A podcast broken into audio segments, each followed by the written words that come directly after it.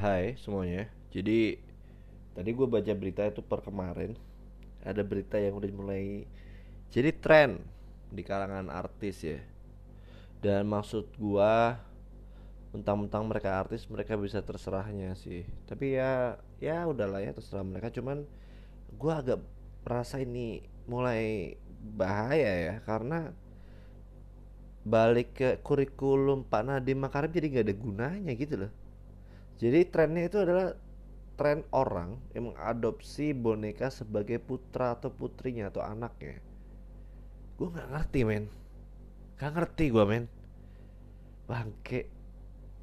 Gue bacain ya. Ada berita yang gue ambil dari kumparan.com. Gue tidak akan menghina Kumparan ya, karena ini berita agak unik juga.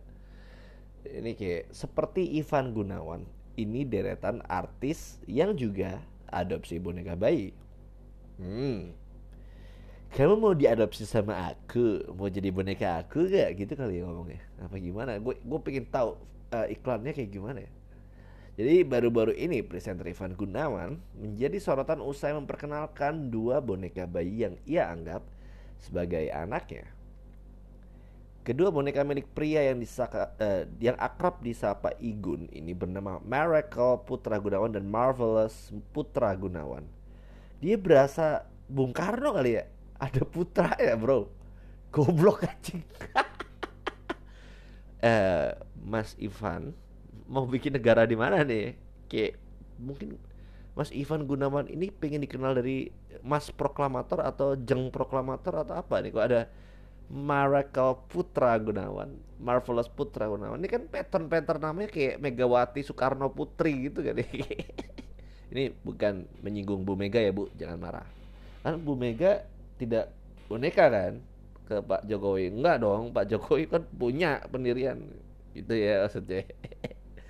Jadi meski menuai pro dan kontra, itu intermezzo ya tadi. Igun mengaku bahagia memiliki boneka bayi. Namun tak hanya Ivan Gunawan, ada beberapa selebriti juga memiliki boneka bayi. Siapa saja mereka? Berikut potretnya. Anjir, klasik banget ini kata-kata begini nih. 1. Ivan Gunawan tadi sudah disebut ya, Miracle and Marvelous Putra Gunawan. Mas Ivan Gunawan, saya mau nanya, jujur mungkin bisa direspon lewat akunnya kalau di reach. Kok tahu kalau itu cowok? Ada titiknya apa sih sebenarnya boneka-boneka ini? Tolong dibuka gitu loh celananya. Kan kita menentukan jenis kelamin itu biasanya karena ada titiknya atau enggak gitu, atau ada vaginanya gitu ya. Ini apakah boneka ini serial itu kayak, dan pertanyaan gue, boneka ini ntar disunat nggak sih gitu? Kayak apa boneka ini agamanya apa nih Mas Ivan Gunawan? Kalau apakah ketika lahir harus diajanin? Gue nggak ngerti nih. Apalah ini maksudnya nih. Yang kedua, Ruben Onsu dan boneka bayi bernama Robbie. Oke. Robbie ini maksudnya cowok kan? Oh, kok ini dua orang ini nyari boneka cowok semua ya? Yang ketiga, Selen Evangelista juga mengadopsi boneka bayi sebagai putra ketiganya. Tuhan Yesus. Gak ngerti gue. Yang keempat, Soimah beri nama boneka bayinya Basuki. Walah. Waduh, gimana nih? Gak ngerti. Terus yang terakhir, ini masih ada yang kelima. Ada keenam soalnya. Yang kelima, Nora Alexandra punya banyak boneka, 3 diantaranya bernama Fanny, Lolly, dan Ella. Pasti pendengar aku langsung berfantasi kan, boneka itu boneka apa? Enggak, ini boneka bayi. Nah, gue sebutin dulu ya sampai ke-6. Lucinta Luna mengadopsi boneka bayi berwajah menyeramkan. Oke. Mungkin emang disesuaikan ya. Yang ke-7, suka hal mistis, Roy Kiyoshi memiliki beberapa boneka bayi. Roy Kiyoshi gak kasih nama. Wah, parah banget ini. Tolong komite perlindungan bayi boneka diproses ini. Ini penistaan makhluk bayi-bayi boneka ini loh. Kok gak dikasih nama? Parah sih. Gue yakin Roy Kiyoshi gak inget sih nama-namanya, karena dia pada dasarnya emang doyan main boneka aja dari kecil sih menurut gue. Ya kayak ini artis-artis ini kalian kenapa deh? Kalau ada masalah ngobrol gitu loh. Jangan begini gitu ya. Tapi pertanyaannya ini bahaya loh. Ntar aduh, nggak ngerti sih gue. Ini gue coba baca artikel kalian, takutnya argumen gue kurang kuat. Kita cari lagi ya. Ini dari asumsi. Tren merawat boneka antara perilaku eksentrik dan budaya supranatural. Tren memiliki boneka bayi mirip manusia tersebut bahkan dikaitkan publik dengan ketertarikan seseorang memiliki boneka arwah. Salah satu figur publik yang diketahui mengikuti tren desainer Ivan Gunawan. Oke. Wow, ini ada kata-katanya. Oh, yang Ivan Gunawan tuh sampai ada namanya anak putra mahkota untuk dua boneka ini. Oh, berarti rule-nya kalau buat Ivan Gunawan tuh satu boneka itu dihitung setengah akun, kalau dua makanya satu gitu ya. Nah, terus kalau yang Selen Evangelista, dia tuh ada sampai nulis caption, syukur atas segala hikmat yang Tuhan berikan kepadaku dan keluarga sehingga hatiku bergerak untuk menambah satu lagi momongan bayi kecil. Mungil putra ketiga, mudah-mudahan kehadiranmu sungguh selalu menjadi kebahagiaan keluarga. Ah, bangsat. Mbak, lu halu, Mbak. Ke psikolog gih, ke psikiater gih. Ini udah mentalnya udah kena nih. Ini kabel IC-nya udah rusak nih, kayak handphone harus dibawa ke Roxy buruan ini. Aduh.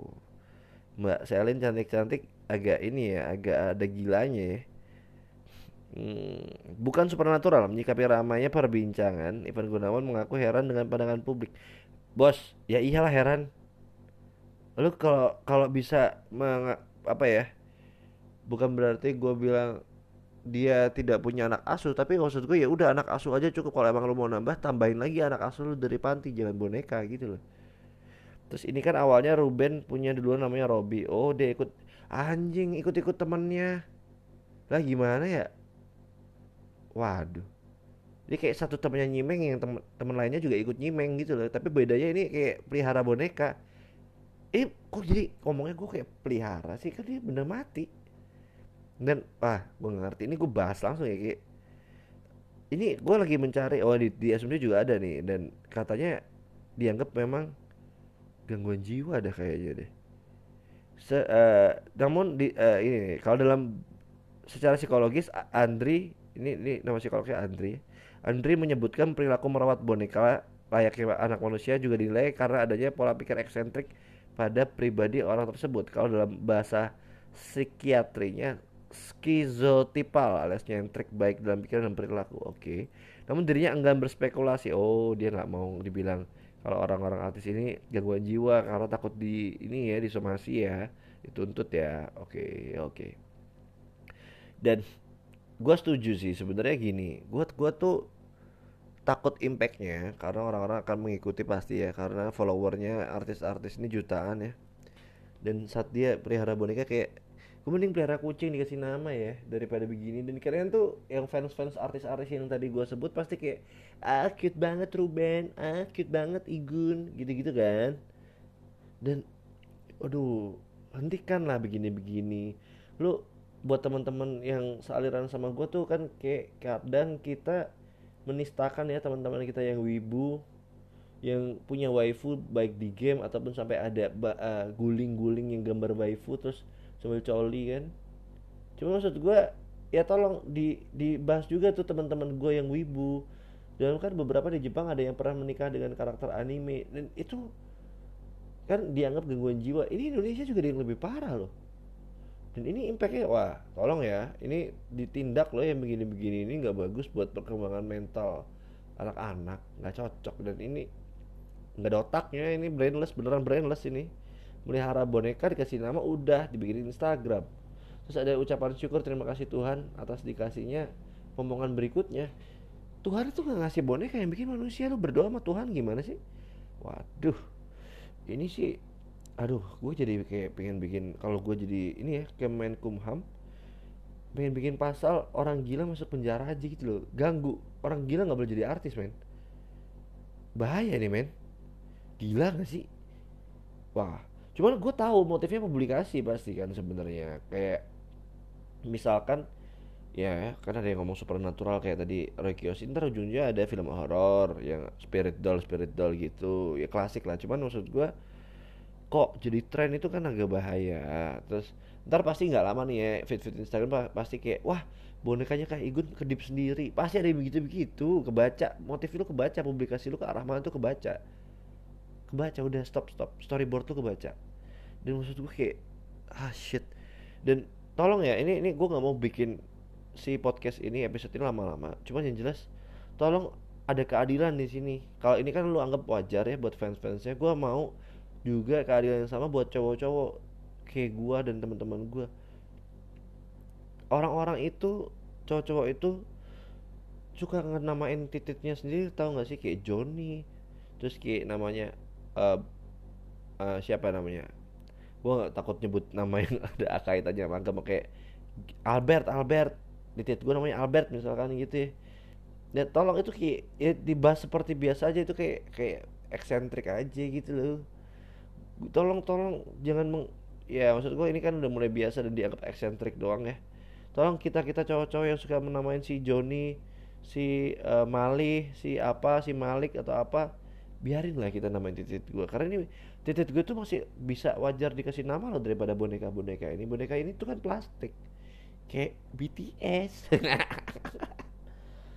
Ya udah sih ya. Oke, cukup deh gue bahas masalah boneka-boneka spirit doll ini. Gak usah terlalu percaya ya, masalah kayak ada setan, ada ini.